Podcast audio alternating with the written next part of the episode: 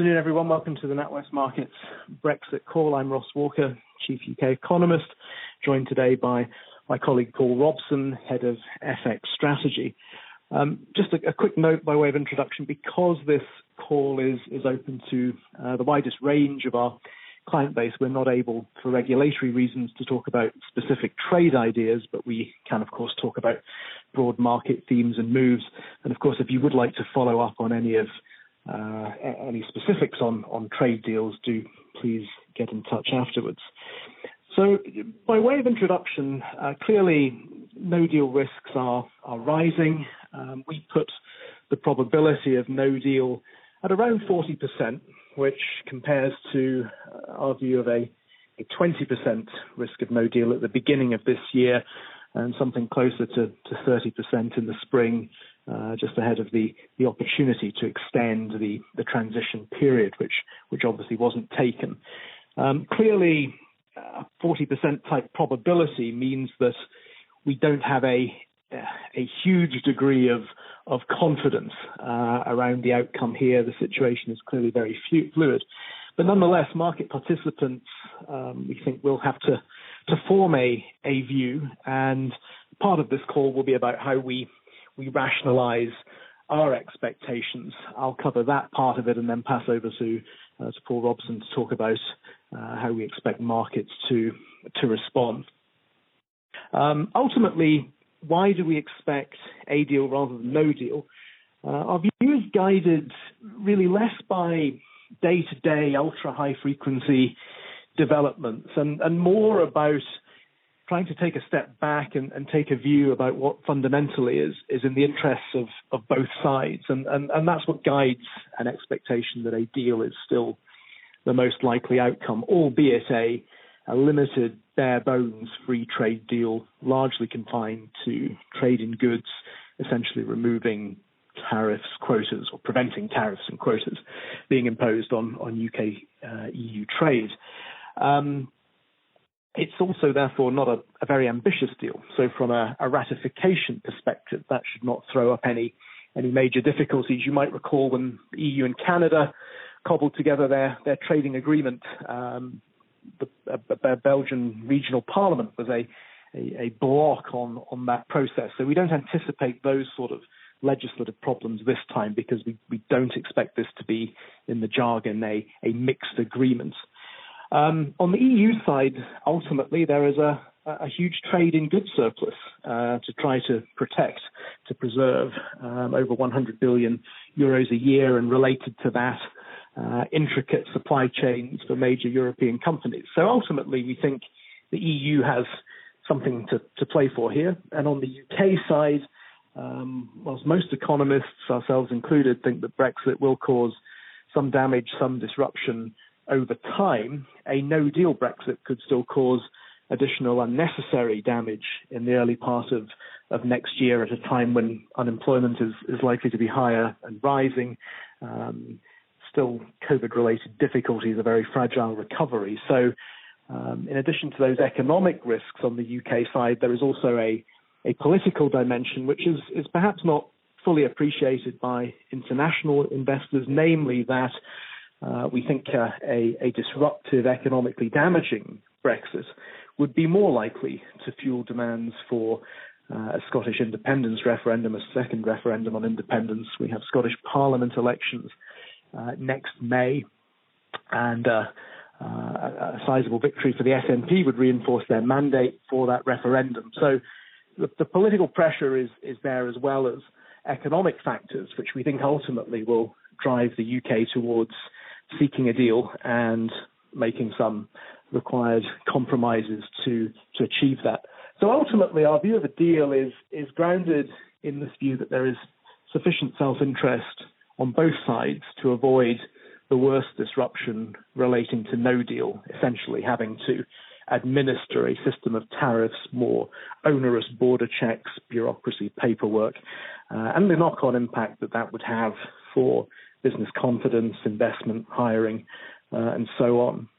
In terms of the the timings, um, this will obviously be key for uh, the market response, and we already have a bit more visibility, some some key dates uh, for the diary in, in the coming weeks and months. So the EU has said that it wants to see the UK's internal market bill revised and the the threat to override parts of the, the withdrawal agreement um, around Northern Irish uh, customs and state aid arrangements for those those clauses to be removed by the end of September. So that would be the most immediate pressure point. In the UK legislative cycle on this second reading vote expected tonight, we we don't expect a government defeat at this stage.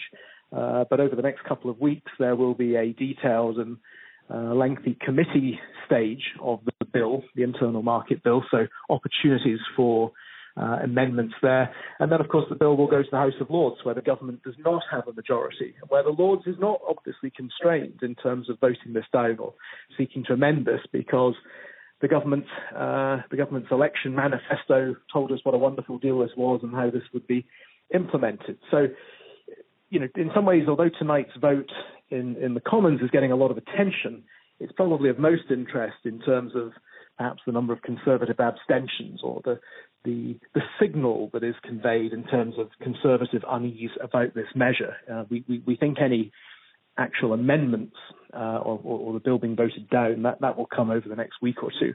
So there is still time for this approach to be to be revised. Um, the UK has put down its own markers. Boris Johnson suggested that uh, if there wasn't some meaningful progress by the next EU Council summit in mid-October, the 15th to 16th of October, then the UK would uh, pick up its bat and ball and walk away. We're we're sceptical about that. The the hard legal deadline in this process is the 31st of December. So to get up and walk away in mid-October doesn't feel particularly credible uh, as as a threat, but it is obviously a a, a risk. Um, previously, Michel Barnier had suggested that the EU wanted an agreed treaty trade deal text by the end of October. Um, so again, October could be we could see increasing market volatility around these these these key dates. Um, in reality, uh, we think the process is going to run is going to run later, and if you work back from the, the 31st of December uh, deadline, the end of the transition period, uh, the European Parliament is, um, is scheduled to have a plenary session on the 14th to the 17th of December. That presumably would be the, the latest point at which the European Parliament could vote through, could ratify any trade deal as it is required to do. And if that's the case, we we we you know mid mid December for for ratification um, it's possible that a final agreed text might not surface until late November. So we, we sort of really view November as the the key moment uh, as to whether there will or won't be a viable deal here. Uh, but October, clearly, you could see risks, tensions rising, fears of no deal escalating. Um, so, on in terms of the overall strategy approach, as I say, I mean, our suggestion is that you know, this issue clearly is not is not going to go away, and it is going to drive markets. We've seen in recent weeks uh, that with Brexit having been off the radar screen, positioning around this issue becomes quite light. Um, there's clearly various turns in the road ahead, and, and market moves.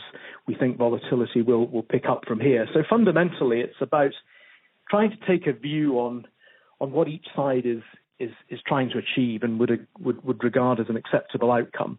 And from a UK perspective, um, we see this this latest threat to to breach aspects of the withdrawal agreement primarily as a a negotiating tactic, an attempt to put some pressure on on the EU to lessen some of the the stringency around some of the level playing field requirements, um, so around labour, environmental standards, and so on. Admittedly, the state aid issue looks trickier, particularly the specifics around the Northern Irish Protocol and related to that, this this Article 10 issue, whereby um, the, the the Northern Ireland Protocol makes clear that any subsidies would not only be about those direct subsidies to, to Northern Irish businesses, but if there were linkages from mainland Great British businesses that might have implications. There are some, you know, there's some there's some tricky territory to to, to navigate um, in in the months ahead. But fundamentally, we can see some scope for the EU to to lessen some of the stringency around level playing field requirements. Perhaps the, the, the eventual trade treaty would have would begin with some high level principles, each side um, pledging not to engage in social, environmental dumping, and so on. You would then have a uh, dispute resolution process, possibly with independent arbitration as a way of, of concluding any any impasse. But it seems that there is a workable compromise there. It's, it's whether there is the political will to to find that. Um, but obviously, in this process, the, the the most important aspect of this for market participants will be how markets respond to these developments. And with that, I'll pass over to Paul Robson, our head of FX strategy. Paul.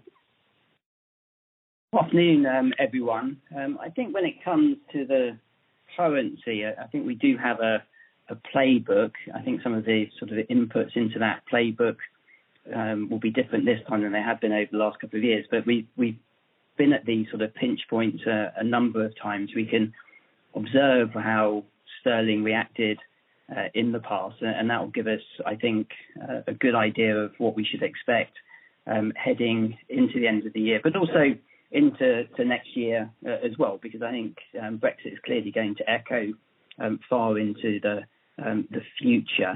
I'm gonna start just by pointing out some sort of high level points and key statements, drawing on what Ross has said there, because it is very easy to um, get lost um, when you look at, at Brexit and the, the, sort of implications for asset markets because there are so many moving parts and you know um, developments are changing uh, every day. So the, the, first point I just make is I, I think it is clear that sterling um, or the marginal driver of the currency is Brexit. Obviously, there's some um, incredibly important economic themes currently going on in the U.K., uh, recovery from COVID-19, the level of economic scarring, the sheer extent of the decline in output that we've seen in the U.K. Um, dwarfs anything that um, people were uh, expecting in in a sort of um, a short period of time uh, from Brexit. But Just watching how sterling is trading around headlines, you know, Brexit is definitely back as the marginal driver. Um, and then that's clearly just increasing risks of um, a no-deal uh, Brexit. Uh, some of the surveys that um, I've seen um, sort of back up what uh, Ross has just said there about the rising probability of a no-deal from 30% uh, uh, just in August up to 40% um, currently, and that's obviously in line with what Ross has said. But the baseline is still that a deal gets done sometime before the end of the year, and we give that a, a, a 60% uh, probability. So ultimately, any weakness that we see uh, um, in the currency short term uh, will ultimately unwind. But it's really about the path to that deal, and we do expect the, the path to be extremely rocky. Um, and because we expect the deal to be um, coming at the end of the year, um, we still have a couple of uh, months. And, and as we get each day, as we get closer to the end of the year and that, that deadline, uh, there is a risk that the the market assigns a higher uh, risk weighting to uh, a no deal Brexit, and you know sterling becomes more volatile, weaker until we actually get uh, clarity uh, on a deal. So. You know, sterling stays weak and volatile for at least a, a couple of months into the end of the year. Um, and the final point I just want to stress is that while there is a likelihood that sterling does better on the signing of the deal as people uh, become more confident in the, the future, the uncertainty is reduced, um, the fundamental support for sterling uh, does appear weak going into 2021. Now, that hasn't always been the case um, after you have these pinch points uh, in Brexit, but the economic scarring caused by uh, COVID-19, the, the twin deficit position uh, in the, the UK, the level of valuations for the, the currency all suggest that any improvement in sterling sentiment on the signing of the deal might actually be uh, relatively uh, short-lived. So just um, just a few more details about how we're thinking about the you know, how Brexit feeds into the currency. And I guess the, the key question that people ask is, you know, if you do expect a deal at some point, why is sterling weaker now? Why don't people go from um, A to C instead of going from A to B to, to C? And of course, the, the answer to that question is that the probability of a deal is a long way from 100%. You know, 60% chance of a deal, 40% uh, chance of a no deal, um, and the risks of what happens to the currency under those two uh, outcomes is, is sharply different. And financial markets take all known uh, information uh, and they still it into one price. And here they've got you know two essentially um, mutually exclusive outcomes: deal, no deal. Uh, they have a probability. They have um, some idea about where the currency or their expectation of where the currency might go. You add all that up together, and that gives you the prevailing market price. And at the moment, no deal risks are perceived to have been rising, and sterling uh, has uh, been falling. Now, obviously, over time, it will become apparent whether you know a no deal was actually negative for the UK, um, whether a deal is um, uh, more positive. Uh, but certainly, when we when we survey the market and we ask people what they think, uh, you know, they're very much behind the idea that a no deal Brexit um, is uh, negative for the UK, and also a, a, very limited free trade agreement is locking in a lot of the losses that have been sustained since 2016. So some of the things that might be mentioned is just the disruption to growth. The economy might become slightly uh, less efficient. It might become a little bit more inflationary um, and it might ultimately lead uh, to a, a, a, widening current account deficit. Like I say, it's still a lot of uncertainty about the exact impact on the UK economy, but that that seems uh, what the market is uh, thinking about. So at some point, the probability of the various outcomes will go to one. So either we get a deal or we get a no deal. Um, if we get a, a no deal outcome, um, judging by market surveys, we think that there's a you know there's a chance of a you know eight percent drop uh, in the currency at, some point. On a deal being signed, a modest recovery of around three three percent. Uh, certainly, um, that's consistent, as I say, with some of the surveys that we, we've seen. We don't think it's going to be evenly distributed between um, sterling euro and sterling dollar because we think the euro will be impacted negatively uh, from a no deal Brexit, and then similarly will find some support uh, from a deal. So just you know, putting ballpark numbers around this, you know, a no deal Brexit potentially sends sterling dollar down to 120, and obviously we have a 40% probability uh, of that.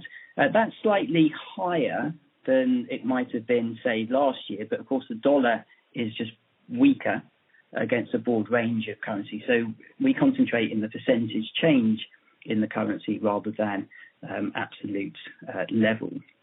And then just the, final point I wanted to make uh, before opening the call up for uh, questions um, is this idea that even when we get a deal, the outlook for the, UK economy remains challenging. And here, it's Ross's view about the, he didn't go into a lot of detail today, but in his economic forecast, uh, the idea that the UK has large twin deficits, so a large current account deficit and a very large government budget deficit.